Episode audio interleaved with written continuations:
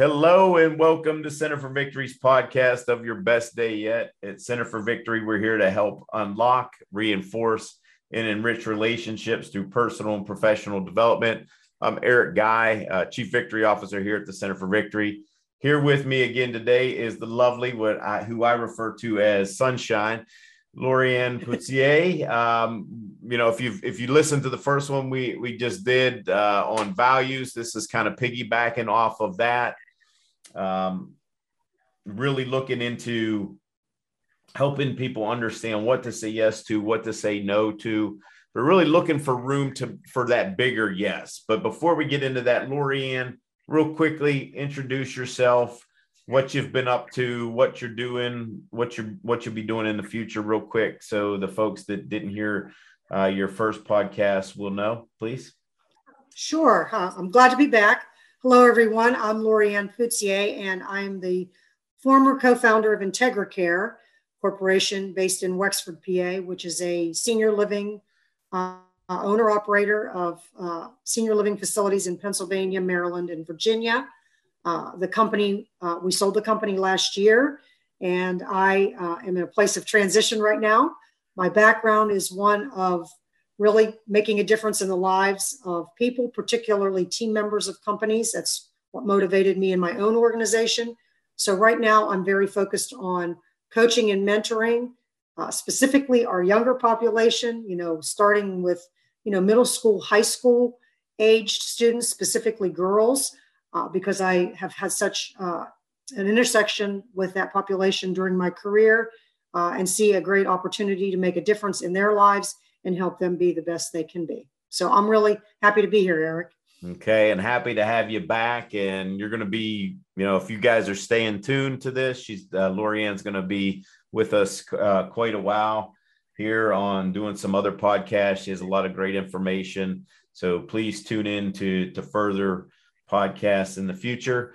But this one, as I said, just making making room for a bigger yes, Lorianne. And one of the the first questions I have for you really is the pretense that of many of us struggle with you know knowing what to say yes to what to say no to.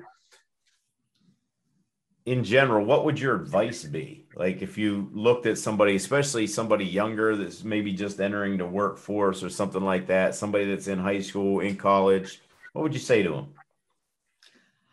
uh, first of all i would say um, you have to be true to yourself in terms of saying yes and no. Um, we all have had jobs. You know, in high school, you have lots of jobs. Sometimes they're just to make a few bucks, and that's fine. But I think the more important thing in saying yes or no is knowing who you are.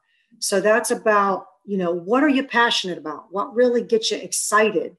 Um, if you had a choice of anything you wanted to do with your time, your spare time, how would you spend it? Um, and conversely, what really is not you? Let's say, you know, you're going to work at, you know, a bakery in customer service, but you hate that that pressure to interact with the public. Well, that's probably not going to be a job that's going to serve you well. It might teach us a few things, but maybe it's not going to serve your greater purpose.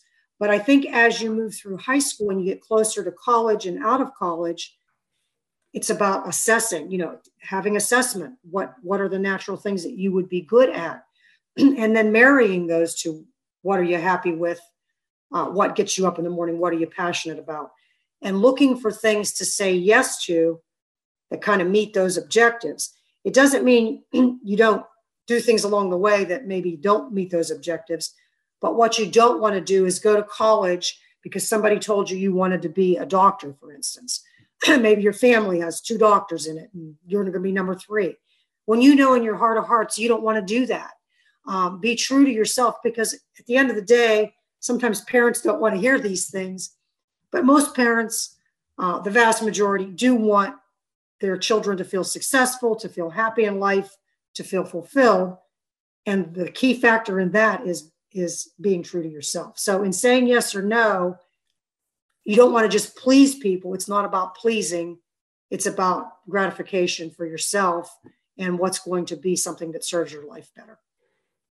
And so with that, what how does one know what path to actually take in life? I mean, we're I mean, you you hinted a little bit on some things there, but what are some other things that one would know about you know this is the way i should go this is the way i should not go?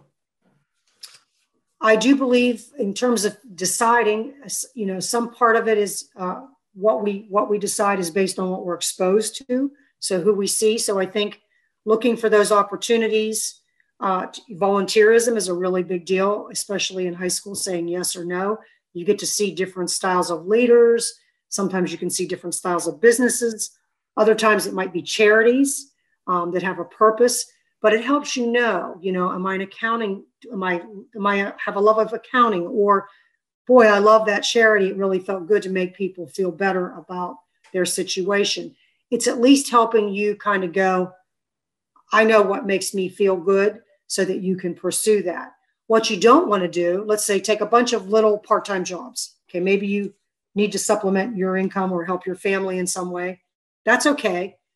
But when you take those little jobs, try to find jobs that somehow still are going to serve that purpose of helping you discover who you are so that when you say yes, it's actually going to help you with something other than maybe a work ethic. Okay, so what do I, how do I know what to say no to? I think um, sometimes saying, you know, let's, uh, I can I can use someone in my family as an example. You know, saying no to something that you know is incongruent right from the onset. Um, thinking, I'll take this or I'll do this till something better, till I get what I want. Um, even when you're in high school and you take a job for the summer or whatever, the reality is once you're working, it is very difficult to look for job number two or the job that you want because if you're working and giving that job you have your all, then you really don't have the time to give that search your all. So if you're if you're saying yes, you really need to know in your heart that even if it's not perfect, it's helping advance what you know you're good at, the lane you want to be in, uh, how you'd like to develop yourself as a, as a human being. And again, I go back to something I always say have mentors in your life yeah. have people that you can bounce these ideas off of. Um, I have a nephew um, who interacts with my husband and I on a regular basis. So when he's thinking about his career or uh, is his job a fit, or even when he was in college, you know, what he was pursuing, he would bounce it off of us and say, here's what I'm thinking, but based on what you know of me, is my thinking correct or should I kind of ponder this further? I, I do believe no matter what age you are, you have to have somebody that's a sounding board for you because we're all a victim to ourselves in terms of our preconceived notions about ourselves.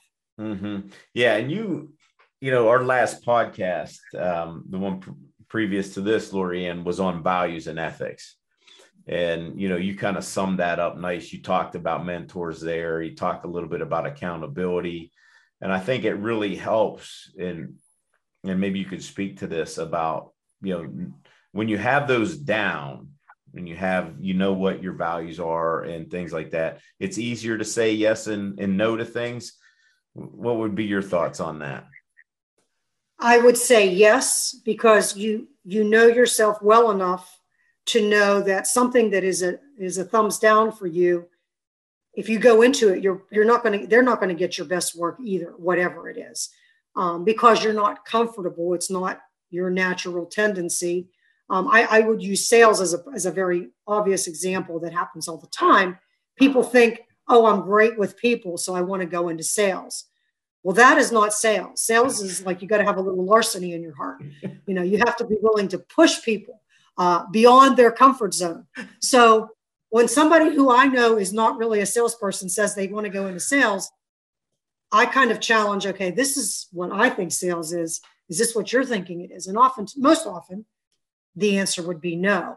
So the better you know yourself, you're naturally going to say no because who wants to go to something that you know you're going to feel uncomfortable with every single minute? Yeah. And actually, I I am a relational person, but I am not a salesperson. And my first job out of college was sales, and it was telemarketing, which was Ooh. worse than all sales. And I hated it. I had a stomach ache every night when I would go to work.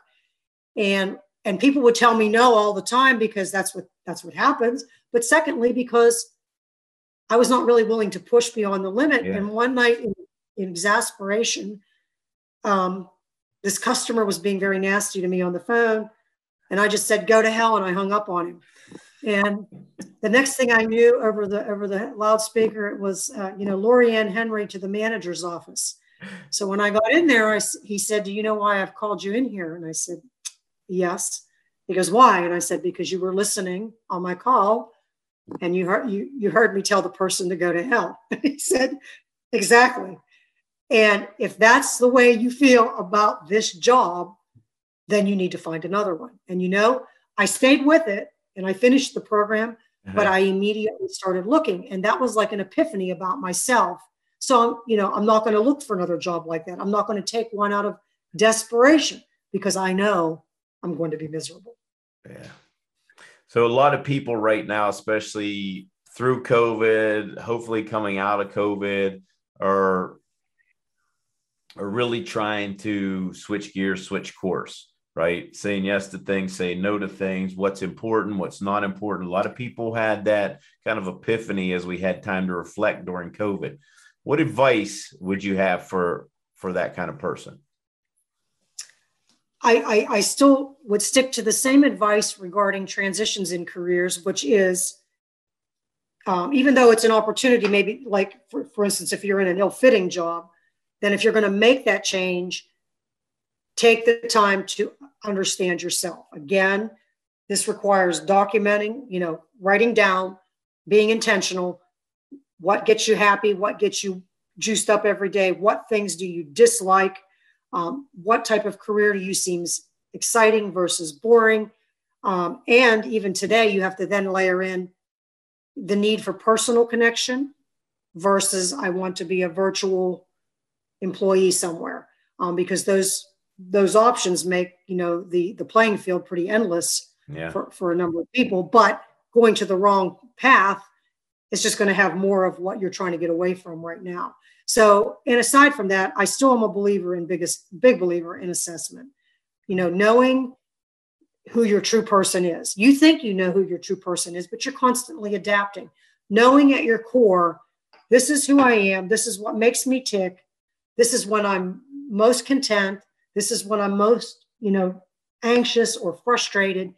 Knowing that about yourself, yourself will help you find focus in finding the right career. And if you're making the change, especially midlife, you don't want to be making that change multiple times. So right. the, the, the, research, the discovery period is well worth the time. Yeah, good point. Well, we'll end there. Uh, Loriann, if you could just tell people if they're curious how to how to find you or get in contact with you could you just let them know? Yes i'd be love to love to be in touch with you.